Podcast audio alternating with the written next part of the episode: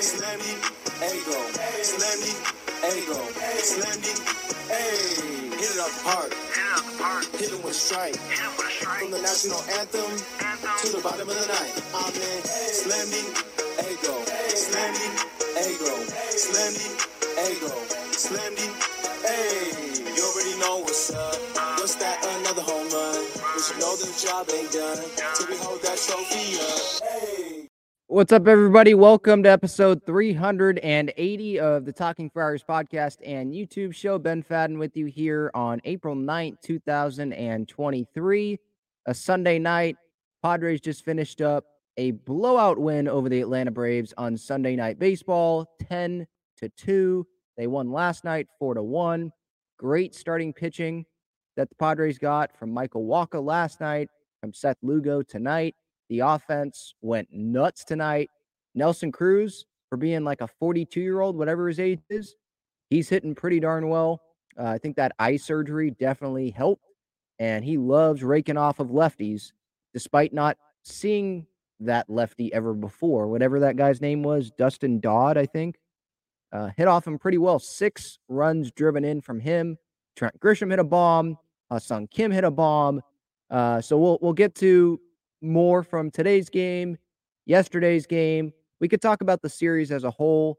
Obviously, where this Padres team is at right now, heading into this New York Mets series, which I am very excited about. I would have been more excited if Joe Musgrove would have been pitching on the 11th, but we have some updates on that as well. But still, Mets Padres, that's going to be exciting uh, to see. I think one of the games is nationally on TBS, although we'll be able to watch it on Bally Sports San Diego, but the national audience will get to see some of those games well. So, because I think on TV is one of them, and then there's at least one more in the series that's going to be on MLB Network for the out of people. So, the baseball world is definitely going to have their eyes, just like they had their eyes on this series, they're going to have their eyes on the Padres next series as well. Yeah. Devin in the chat here. And hopefully my Wi-Fi is okay tonight. I apologize if it's not. I can't control that. Usually it is pretty good. You know, last last wasn't that great. And tonight, I don't know if it's going to be good or not. So I apologize in advance if it's not. Um, but Devin here says Nelly for a million is surely a steal contract for the Padres. Yeah, I'd say so. I mean, I think we said that right when Nelson Cruz signed with the Padres. We immediately saw, wow, one million dollars for one year. I'm gonna take. I'll take that as a Padres fan. All Nelson Cruz has to do is hit like 10 home runs and he outperforms that contract. You know, and mashes off of lefties. Can have the Matt Carpenter platoon, great veteran leadership, right? And you're not paying Eric Hosmer money for that. Uh, yeah, I love that guy that you can have off the bench. Can he can be like a second manager? And there's a bunch of managers already in the Padres organization, Padres coaching staff. Mike Shildt, uh, Bryan Price, I think, an advisor used to manage for the Reds. Obviously, Melvin, Ryan Christenson will probably be a manager in the future, but just add Nelson Cruz to that. Yeah, I was all open for that. And it's already paying off. Uh, huge night, huge night from Nelson Cruz tonight. The Padres, they totaled 13 hits in this game compared to the Braves, eight hits, one run in the second. They had three runs in the third, a run in the fourth, three runs in the fifth, two runs in the sixth. And then the bullpen didn't do terrible. I know Tapia came in and loaded the bases, right? But he's not supposed to be on this roster.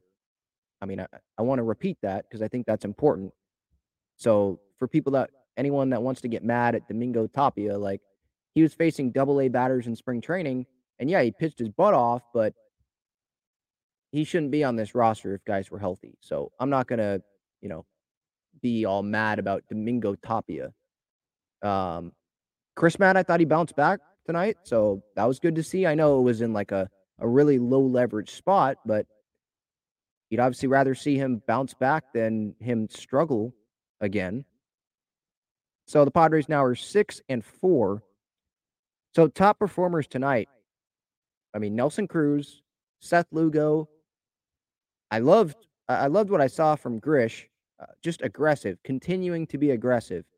Homers, Uh, I love what I saw from Ha-Seong Kim. I, I mean, I know that the, the pitch that he swung at that went over the left field wall, that was not smashed, but uh, and it, was not a good pitch to hit. But I forget what the was the was it two strikes in that count? I forget.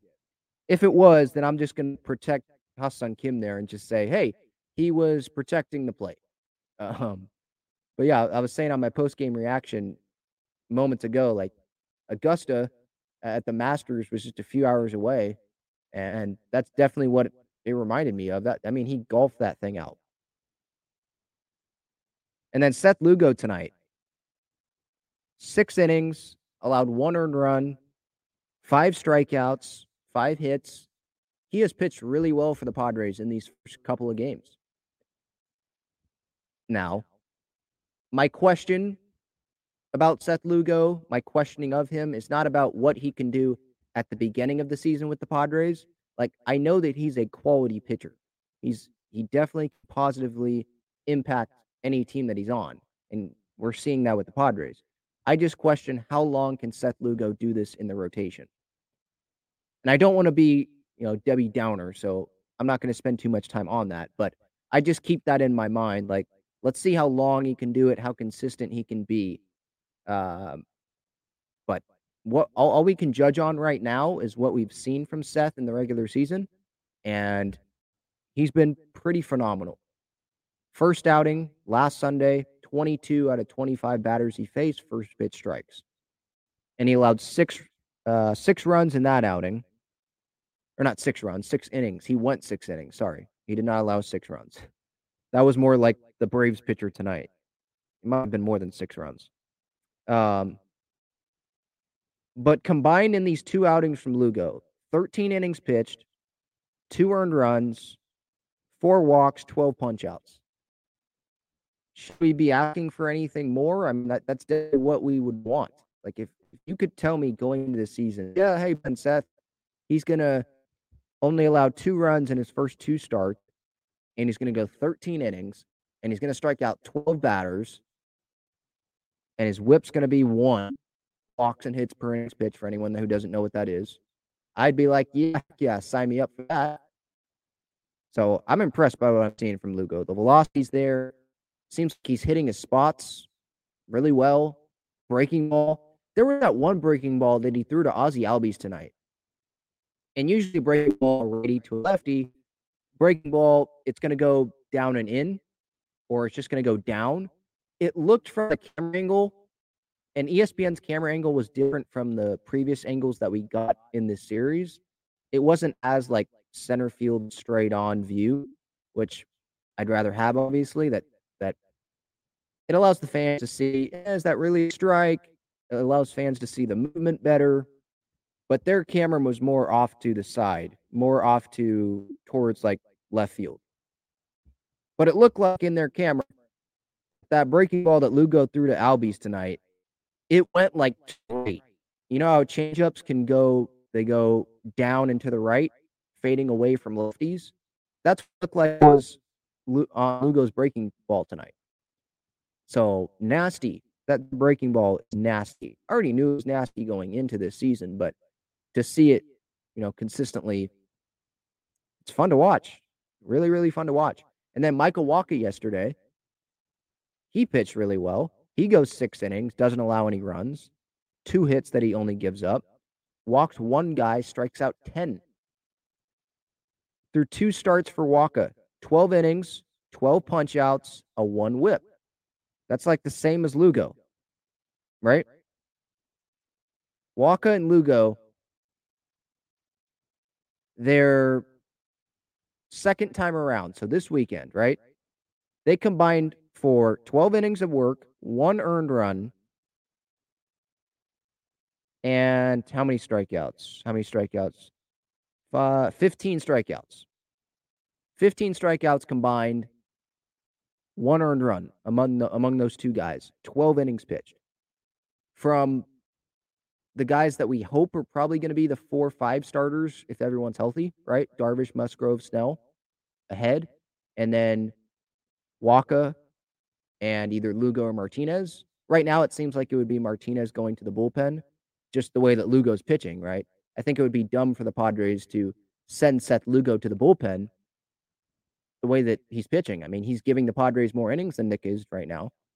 So if they go to a five man, which they're going to do at some point this year, Darvish, they pushed his start up to tomorrow instead of Tuesday to put him on that every fifth day schedule. Musgrove's pitching on an every fifth day schedule. At least that's the plan.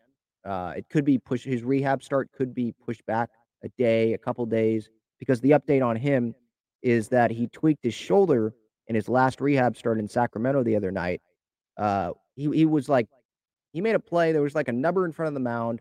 It's on my Twitter at Talking Friars, and he was like falling over, and he tried throwing in the same motion, threw it way out of the reach of the first baseman. But he was just trying to make a play. His natural instincts took over, and I guess that's the play that kind of tweaked his shoulder. But it doesn't seem like it's serious, just precautionary, push it back a day or two. Uh, so he may not come back until like the 18th or the 19th instead of the 16th. Because originally his target date was the 11th, right? April 11th against the Mets. That's not going to happen. That's going to be Ryan Weathers on Tuesday. And then, if not the 11th, he wanted the 16th but he threw, I think, 85 pitches in that rehab start the other night. A little rusty, hit a few batters, so it would probably be best for him to make another start.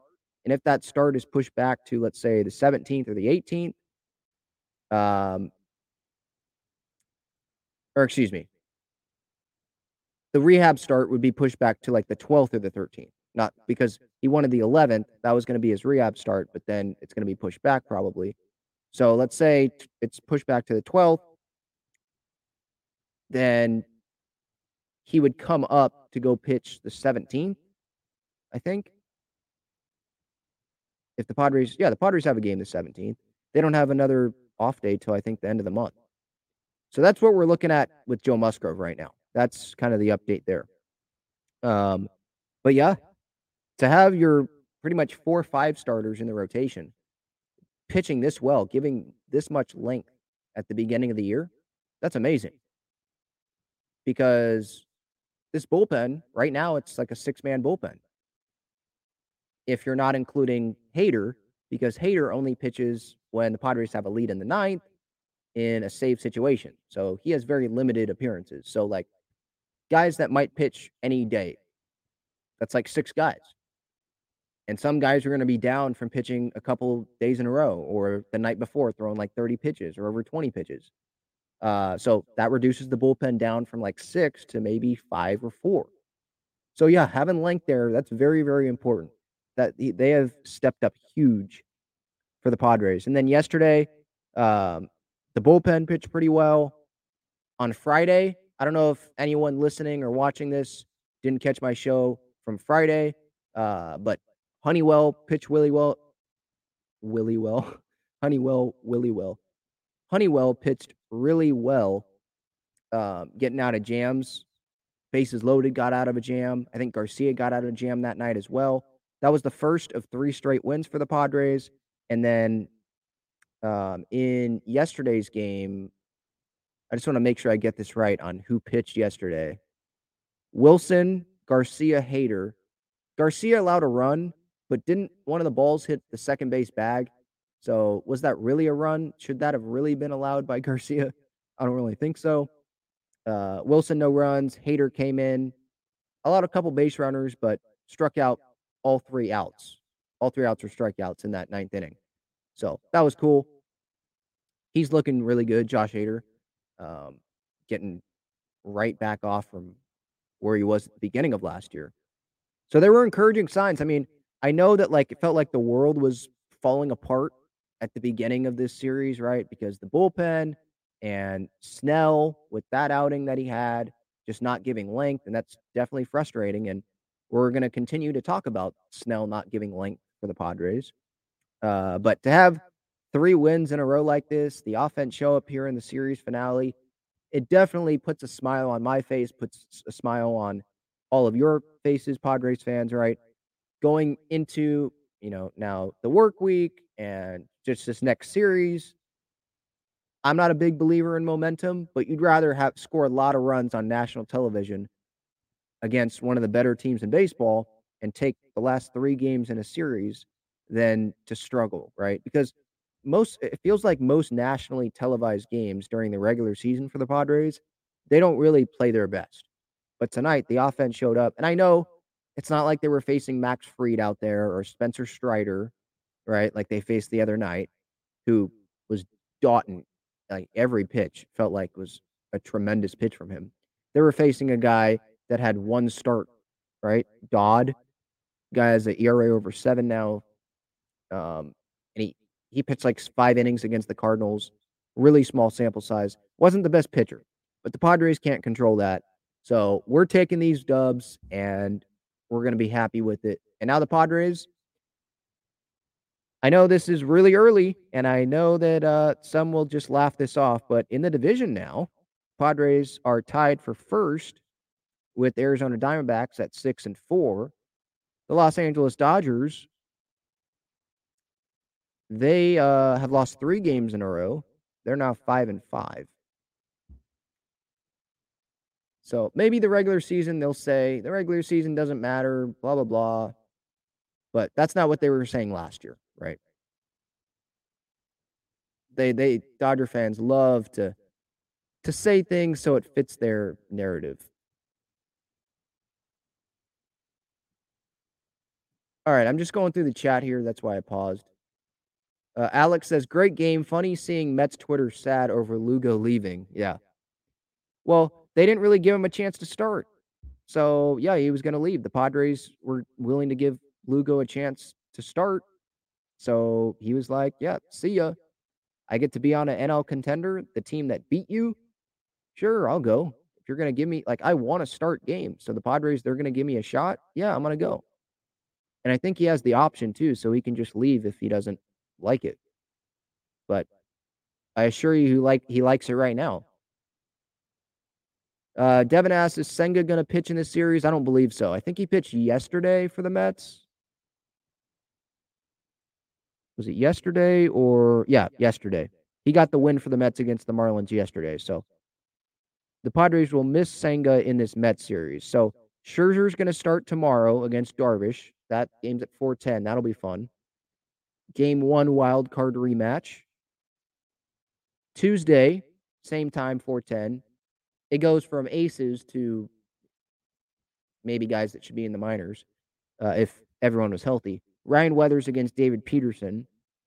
And then Wednesday, Padres have not named a starter, but I think that would be Blake Snell because Snell pitched after Darvish last time and Darvish and Weathers flip spots this time around. So I think it would be Snell that game. And Tylor Megill is pitching for the Mets. That's the day game. That's going to be at 10 10 a.m. our time. So some morning baseball there on Wednesday. And then they head back home, the Padres, and they have a four game series against the Milwaukee Brewers Thursday, Friday, Saturday, and Sunday. Saturday's game is at one o'clock for some reason, not 540. That's weird. Don't have many 110 Saturday games. Is that I wonder why. Is there something going on in the city where they have to have it at 1? That's weird. Irie says, so far, all great news by AJ. All these new players are already providing, providing, providing what? Positive impact, I guess. Uh, Wacha, Lugo, Carp, Nelly. Yeah, I mean, Nelson Cruz. So I want to see, I want to look up this guy's numbers. I know it's early in the year, obviously, but he has feasted off of right handed pitching or left handed pitching, excuse me. I know he doesn't have as many games as Carpenter has, but he's hitting 350 so far this year. And then Matt Carpenter, let me look up him here real quick. He's probably not doing as well because he has more at bats. Yeah, 222, but he's had good moments. Um, it was it was against Spencer Strider, right? Where Carp had that home run to right, got the Padres back in the game. They had a 6 4 lead. They ended up losing the game, which sucked, but he's had good moments with the Padres. He's played some first base when Kim's not playing or when Kim sh- shifted over to short. uh, earlier in this series. This is the way that the Padres wanted this to work out. Their plan was to have Carpenter and Cruz platoon. It's going well so far. Again, it's early in the year. We're what, nine games in? What are we? Nine, ten games in? What are we? Six and four? Yeah, six, 10 games in. Padres and the Braves are six and four. So it's early, but there are a lot of encouraging signs. Bogaerts, Grisham. Has Grish, Grisham, I think, has gotten on base every game so far this year. And Bogaerts has gotten on base, I think, every game but one so far in the 10 games. And they've all played all 10. I think the shift going away is helping Grish a little bit, but he's also being more aggressive. He's not waiting, he's not striking out looking a bunch. So I love what I'm seeing out of those two. Soto's turning it around, right? There was there was a an at bat tonight where there were two strikes on him and his two strike swing, it was a ball in the outer half of the plate. He pulled it to right center and it went off the wall. It almost went out. And Atlanta's a deep park, almost went out. So this guy has a ton of power, obviously, to all fields. I, you know, when Soto's going right, it's kind of like Wil Myers, obviously, when he was with us. You knew Will was going right when he was hitting balls oppo into the gap. I feel like that's the case with Soto as well. So hopefully he can start spraying it around more. And that's when we'll kind of know, okay, Soto's back. Because it feels like there's a lot of balls that are grounders to the right side. Some got through. I think one got through today because they're hit hard. So I hesitate to say, like, oh, Wands, he's rolling over everything because he's hitting them hard. Rolling over is gr- weak ground balls. So I guess, you know, but for Soto's standards, he'd probably say that he's rolling over balls, but he is still hitting them hard. When he's going right, I think he's hitting it to all fields. So he's not quite there yet, but I'm seeing some more encouraging signs from him. And I'm I'm surprised we didn't see Campy. Or Campy got in yesterday's game, right? So we did see Campy in this series. I didn't watch the whole game yesterday because I was at the Aztecs men's basketball celebration. You never know the next time the Aztecs are going to make it to the Final Four, uh, make it to the national championship. So I had to go. Uh, Devin says Nelson Cruz should be a senior advisor or something baseball front office related when he retires. Hopefully, the Pods get a World Series and give him a ring to round out his career. Yeah, he's still looking for that ring. He got there with Texas, right? Against St. Louis. Couldn't finish the job. Uh, and then he went, what? Seattle, Baltimore, uh, Washington. Who am I forgetting? I feel like I'm forgetting another team. But yeah, none of those teams were going to do anything. Maybe Baltimore a little bit, but yeah, Texas, that was his that was his best shot. Uh, Devin says Lugo continuing to impress me. Still don't want to buy in too much of the success. How long is he going to keep this pace? I don't know. Yeah, that's the same. That's kind of the same thought I have. Lugo's going to help this team, even if he can't do this consistently in the rotation. He's going to do this he's he's going to positively impact this team consistently in the bullpen. Then, if he can't do it as a starter, I, I am confident in that. I love Seth Lugo. Um, I just don't know how long he can do it as a starter. That's all. But all we can judge on is what he's done so far, and so far he's been really, really good for one of the the last two guys in the rotation, right?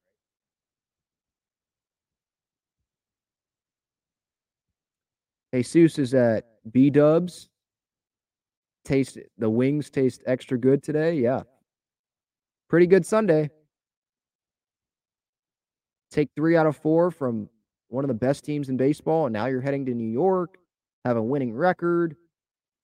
Bull, uh, excuse me. Well, bullpen has been pitching all right the last couple nights, and then the offense explodes because there was that one game right in spring training where they had, I think, a nine-run inning against the Diamondbacks, and it was like, all right, here's the potential of this offense. When the bottom of the order is clicking, this is what's going to happen. And we saw that tonight with Grisham, with Kim.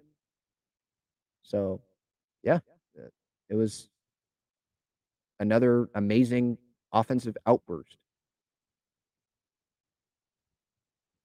All right, I'll get back to the chat. Some more Padres stuff, but first, check out Gaglione Bros' famous cheesesteaks and garlic fries on Friars Road. You can visit their website, gaglionebros.com, for their entire menu and enjoy their cheesesteaks and fries at Petco Park and Snapdragon Stadium as well. Tonight, just looking at the box score again, again, Padres win 10 to 2 tonight. They kept the big guys from obviously scoring runs. Uh, Acuna didn't score. Olson didn't score. Riley didn't score. Albies didn't score. Sean Murphy didn't score. Right? Arcia was the one that scored down there at the bottom. Um, Acuna got an RBI, but didn't didn't have the bigger guys in this order do a whole lot of damage. You know, Olson, Acuna, Riley, they all got, you know, a hit. Albies got a hit, but it wasn't a lot of damage. And then we go to yesterday's game, four to one win with Wacha on the mound and then the bullpen. Acuna 0 for 4. Olson had a good day, but didn't score any runs, only drove in one run. Riley 0 for 4. No runs scored, no runs driven in. The catchers, d'Arnaud Murphy 0 for 3 combined. Albies, no RBIs, uh, no run scored. Right? Like keeping those big guys from have, doing damage. That's what I've liked. So, or that's what I that what that's another thing that stood out in these these last couple of games here for the Padres against the Braves. And the bullpen for this Met series coming up, the bullpen is in a good spot now. Because so for anyone that doesn't know, at Talking Friars on Twitter, every before every game, I'm putting out a Padres bullpen usage chart, which goes over all of the relievers in the bullpen, their pitch counts over the last five days entering that next game. And today, Hader, Garcia, they were going to be down back to back days that they pitched. So I was like, okay, if the Padres have a close game here, who's it going to be? Is Hill going to be closing? Is are they going to have Steven Wilson close? Honeywell. They ended up going Tapia Crismatt because the game was a blowout. But I was wondering how Bomel was going to piece this together, how Niebla, Bomel, the Padres coaching staff was going to be able to do this without their two best guys. And, Suarez is obviously hurt. Morejon, Pomeranz, they're obviously on the shelf. Uh, but obviously, lucky, lucky enough for us, we didn't have to see that. It wasn't a close game. Uh, but now the bullpen resets, kind of, right? The bottom two guys in the bullpen pitch tonight, Tapia, Crismatt. So that keeps Honeywell, Wilson, Hill, Garcia, and Hader fresh, ready to go to start the Met series. And hopefully, Hader pitches multiple times, Garcia pitches multiple times. Hopefully, all those guys that I just mentioned there, even Honeywell, or maybe Honeywell will only pitch one game, but hopefully they they can get multiple games in in this series. So there was a lot of positives at from the end of the, the end of this series. The bullpen, the back of this rotation, the offense. I'm loving what I'm seeing so far, or recently from the Padres, and it feels like, at least for me, the Colorado, the Arizona series, like that. That feels like a long time ago. Tyler says Nola and Campy's bats need to wake up. Yeah, but on a night with the Padres offense just scored 10 runs, it's kind of hard for me to go be, you know, harsh on Nola and Campusano's bats. I think that's a plus if Nola hits well. I want him to, I want him to be solid behind the plate, you know.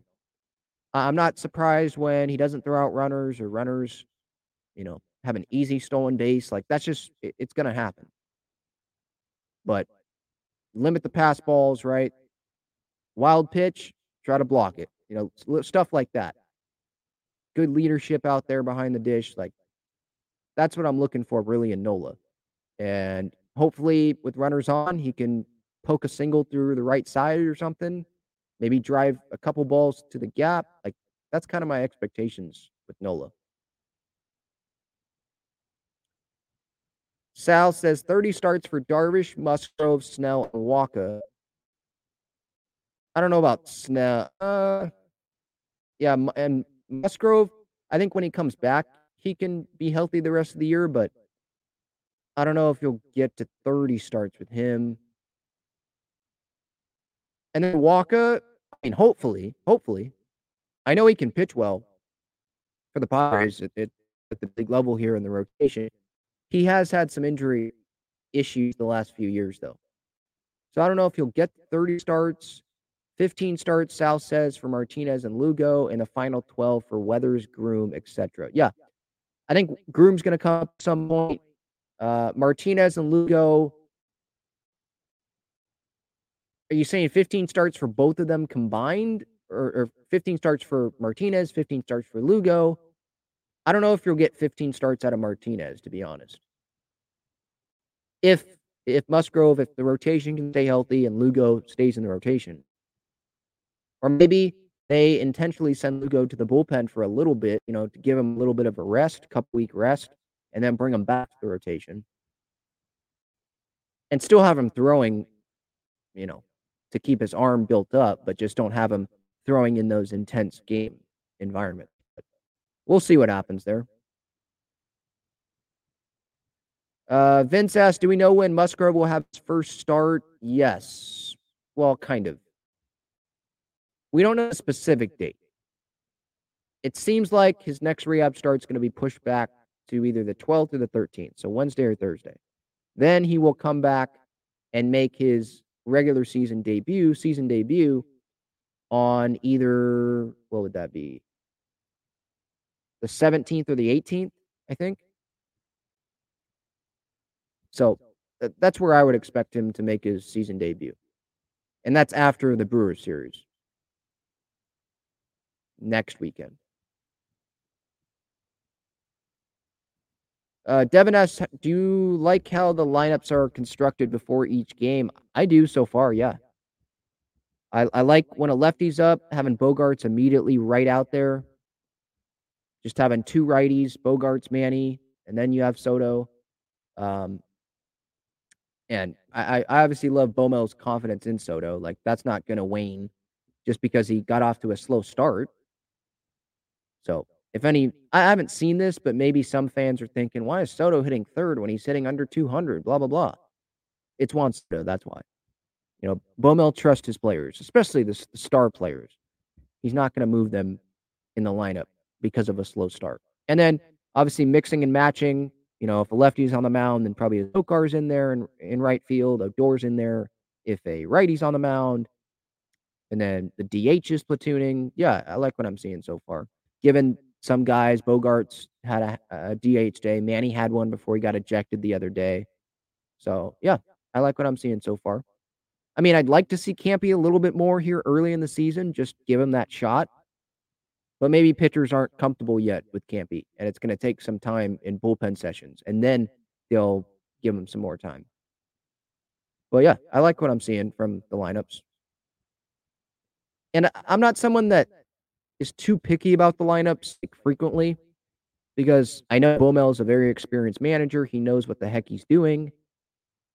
He knows more than we do, right? So as long as it's like there's not something that totally sticks out to me. Like, why the heck is Soto hitting eight? You know, that's not happening. So yeah, I'm I'm good with the lineups. All right, more Padres talk, but first. I want to tell you about the best and easiest way to play fantasy sports. It's Underdog Fantasy. They have great pick'em games and best ball tournaments. In pick'em games, just pick higher or lower on two to five players' stats, and you can win up to 20 times your money in a single night. You can go cross team, cross league, and even cross sport. Best Ball revolves around the draft, which is what every fan loves the most about fantasy, and it eliminates the hassle of having to manage your roster all season long, resulting in a fun and easy fantasy product. How does it work exactly? You enter a contest where you participate in a snake draft against other users. That lineup that you drafted competes against every other draft in the entire contest. The better the combined performance of your team, the more money you win. After your lineup is all played, Underdog will take the best performing players and automatically set them as your starting lineup. That's it. No waivers, no trades, no worrying about who to start or sit. After you complete your draft, your part is done. Underdog Fantasy offers best ball in a variety of ways, including daily contests, weekly contests, playoff contests, and season long contests. You can either enter into these and compete against thousands of other entrants for huge prizes, or if you'd like, you can enter into a private draft with friends and family to compete for a smaller prize pool. Underdog keeps it super simple with their easy to use website and mobile apps. Sign up now by clicking the link in the description or by using the promo code Talking Friars, and you'll double your first deposit up to $100 in bonus cash when you make your first deposit of $10 or more. So if you deposit $100, you get $100 free. If you deposit $10, you get $10 free.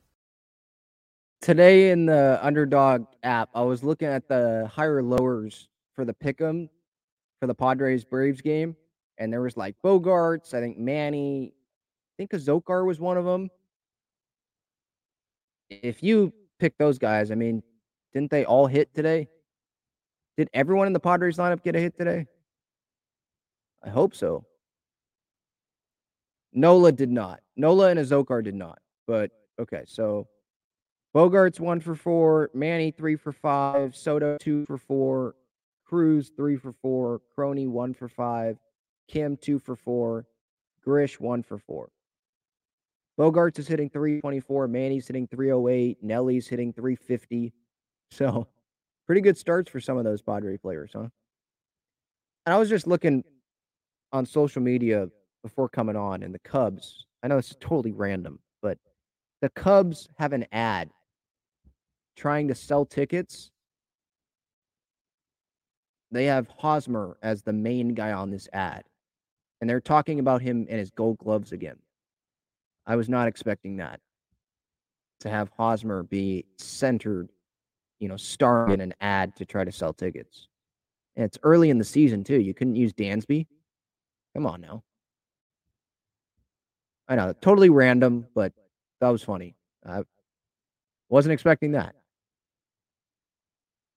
I mean, there's there's a lot of different guys they could have used on that team. Alex says he missed his pick'em on underdog yesterday by one. What was your pick'em? Let me know what your pick'em was. Was it did you go hits with someone and they didn't get you enough hits or total bases? Yeah, I, I've had a rough stretch on there these last few days.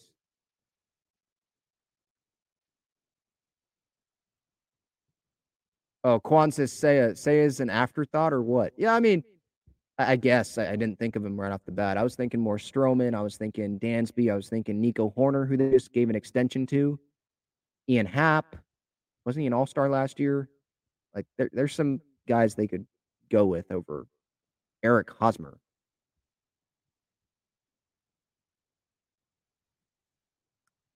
All right. Anything else to go over here in this Padres Brave series? It was encouraging, obviously. Winning three out of four against one of the best teams in baseball. That's what you want to see from this team. And we don't have Musgrove, we don't have Suarez, don't have Morejon, don't have Pomeranz, don't have Tatis, right?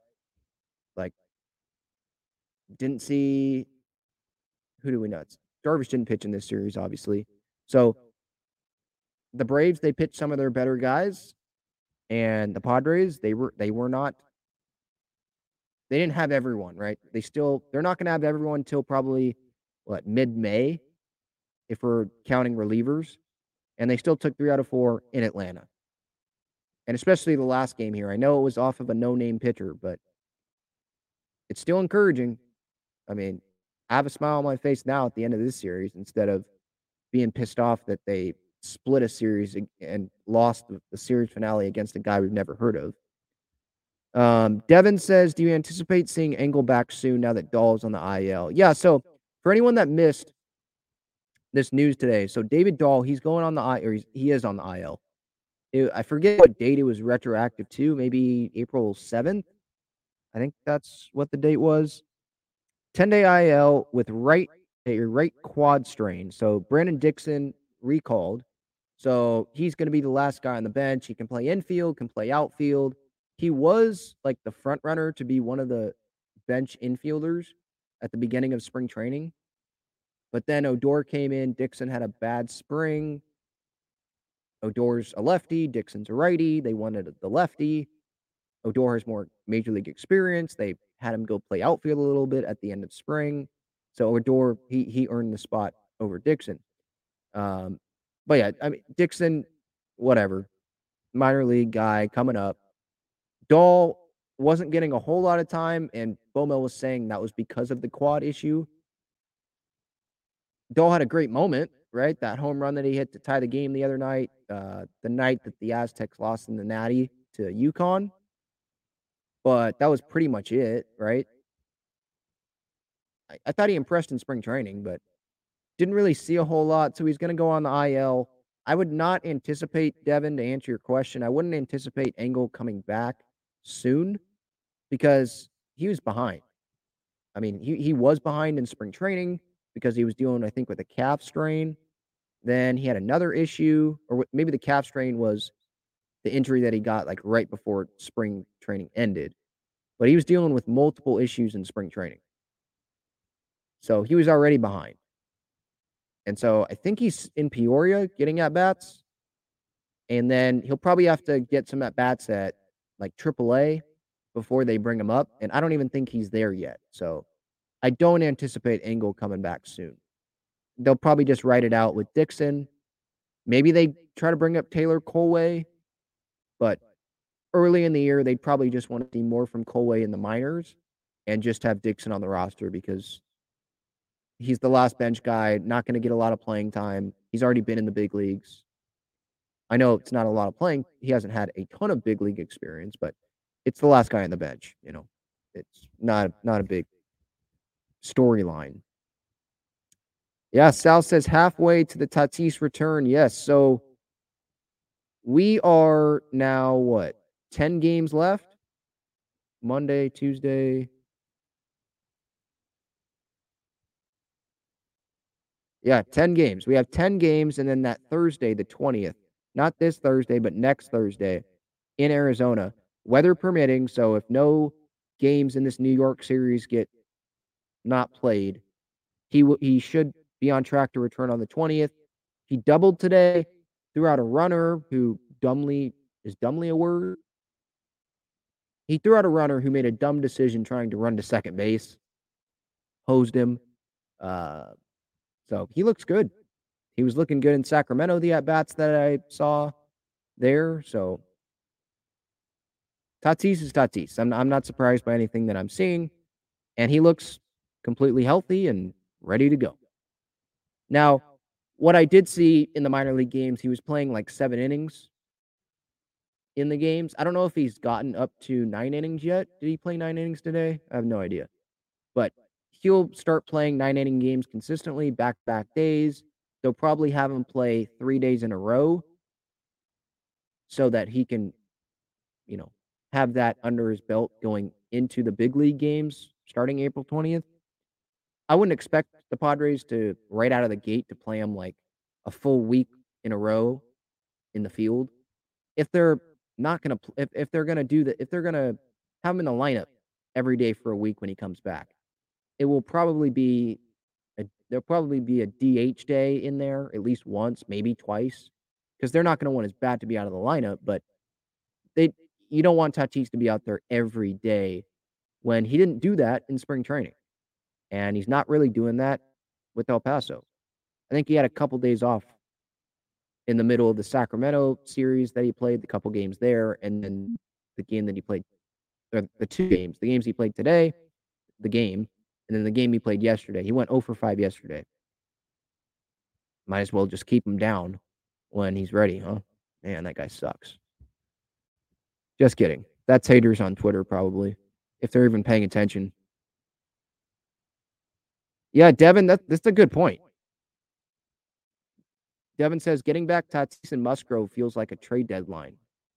Yeah, it does. Except it's going to be in April, right? And we'll see the Padres hopefully at full strength sometime in May with Suarez coming back.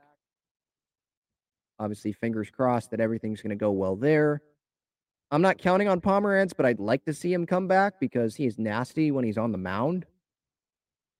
And he'd be another lefty in the bullpen. Padres don't have a lot of that. Um, but yeah, so the Padres hopefully they'll get a couple months, a few months of the full team. They'll be able to evaluate that. The front office will, the coaching staff will, and then they can make additions as they see fit before the deadline to get the team on paper ready to go win the whole dang thing, right? All right, moving on to some other San Diego sports here. So the Loyal yesterday they played uh, at Torero. I saw this game on Fox, so I watched a little bit of that at the end. Loyal won two one over Tulsa, so I think they're three one and one so far in the year. Um, and then San Diego State they had their celebration on Saturday. I was there, went with my family. Man, that was, that was fun. Got the Final Four hat because uh, they had that in the San Diego State store. And so the players, they had the players come off the bus, and there was a huge line of fans, thousands of fans, probably hundreds waiting outside, but thousands came to the event at Snapdragon, the celebration. But fans waiting to congratulate Aztecs players on the, the long run they had. Because remember, all of this obviously was played away from San Diego, this whole March Madness, even the Mountain West tournament.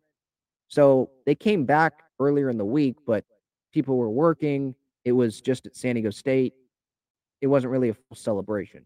So this was the time for all of the fans to be there on a weekend and really honor this team because they definitely deserve it with the year that they had. So it was really cool um, getting to you know take pictures with players, thank them for what they did, uh, and then go into the stadium, hear from the players, uh, Coach Fisher, Coach Dutcher.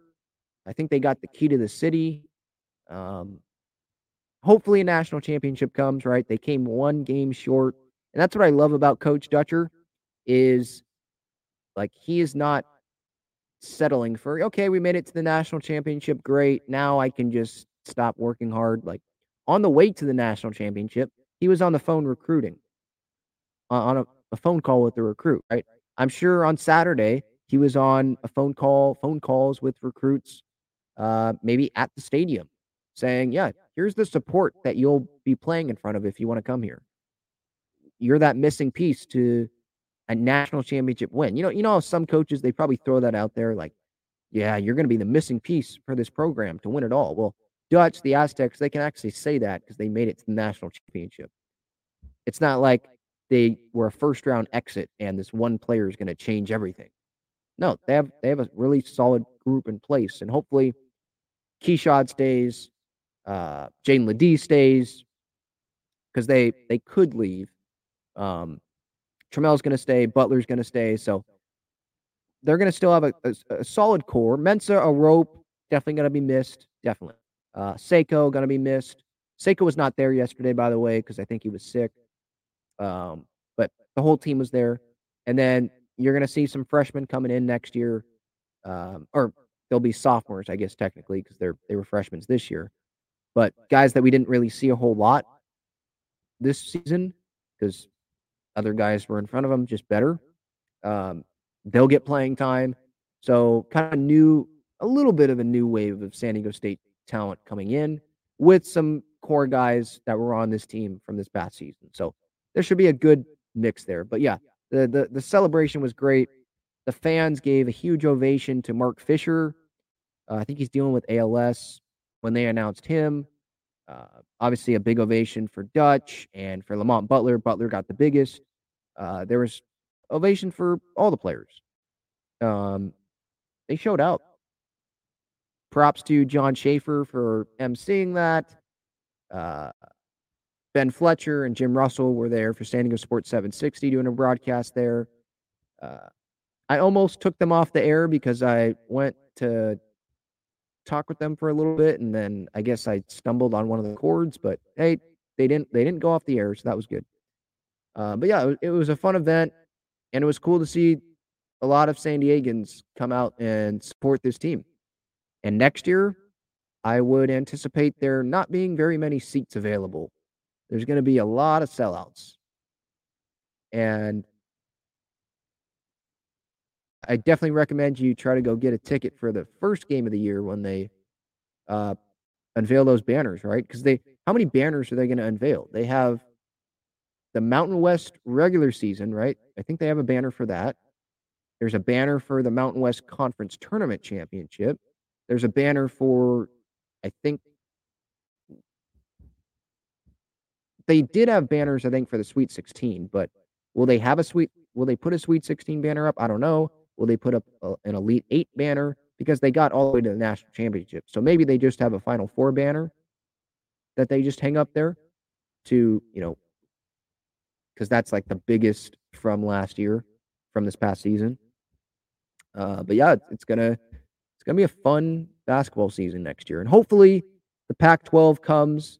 Uh, President San Diego State President Adela De La Torre, Adela De La Torre was speaking yesterday at Snapdragon during this event, and she mentioned about hopefully sometime soon we're somewhere else, meaning the Pac-12 or the Big 12. I think it would be the Pac 12, but maybe the Big 12 swoops in. We just haven't heard a whole lot about the Big 12. It's been mostly the Pac 12. Um, but yeah, I think JD Wicker, the athletic director, mentioned something about that. The president mentioned something about that. So for them to be openly talking about that at a celebration like this, it feels like they're definitely going to go to a major conference, uh, one of the Power Five conferences. It just it's just a matter of when. When is this going to get approved? When is the Pac 12 media deal going to get done? Because I think they have to get that done before expanding to another team or ex- having expansion in the conference. So we're kind of just waiting on that. But it feels like it's just a matter of time for San Diego State to get that invitation and then accept that invitation to get into uh, the Pac 12. All right. Getting back to the comments here. Let's see. So if you're just tuning in, obviously the Padres, they took three out of four from the Atlanta Braves. Offense busted out tonight. Great starting pitching the last couple days. The bullpens had a little bit better nights. And I'm seeing some encouraging signs from Grish and Bogaerts. Those two are standing out for me right now. Uh, Vince asks, where do you think Tatis will play for his first game back? Right field, right field, and lead off. That that's that's where he's going to be most of the time.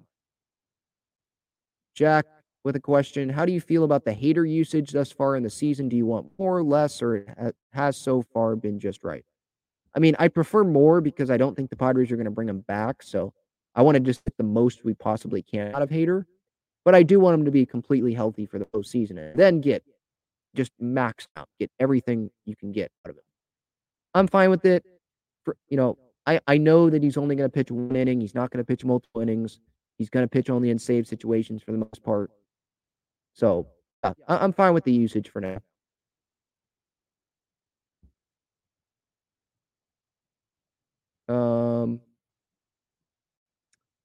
Gil says the Wave and Xolos they played a friendly. How do you is it is it Xolos or I think that's how you say it. I'm not familiar with them, so sorry. Wave, uh, they played a, a friendly. Wave won three nil. They did. I didn't know they played a. Fr- I know that they. I know that. I think it's Xolos, right? I think they.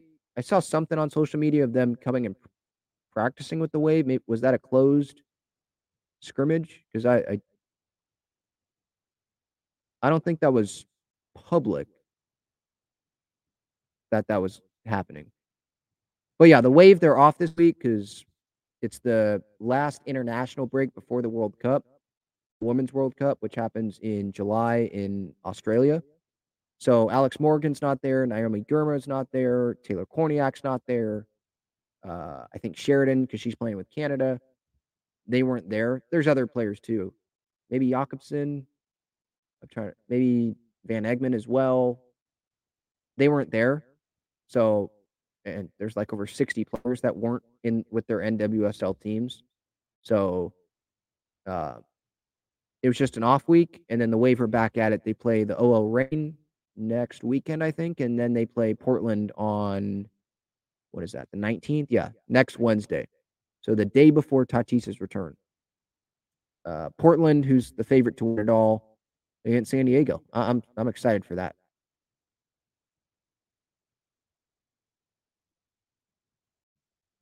Quan says, I found it interesting how the Braves have no players represented by Scott Boras. If that's true, that is interesting, but it's not surprising because look, a bunch of the Braves players have been locked up for long-term extensions on what we would think, what we would say are team-friendly contracts, right? Boras doesn't really do that, right? He would probably say, no, no, no, Acuna, don't sign this deal. The Albies don't sign this deal for five million a year. So I'm I'm not surprised.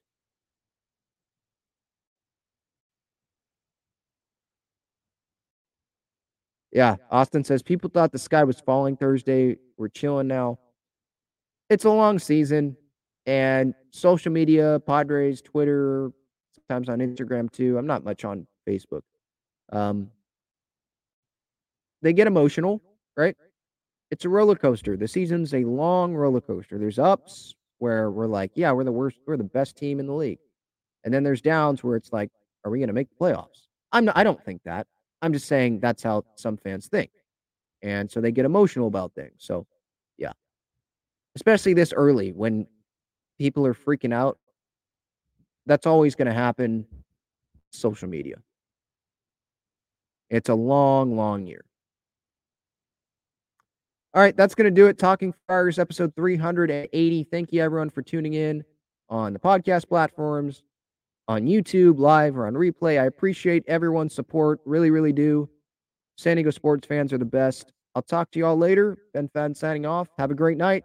Have a great week. See you later.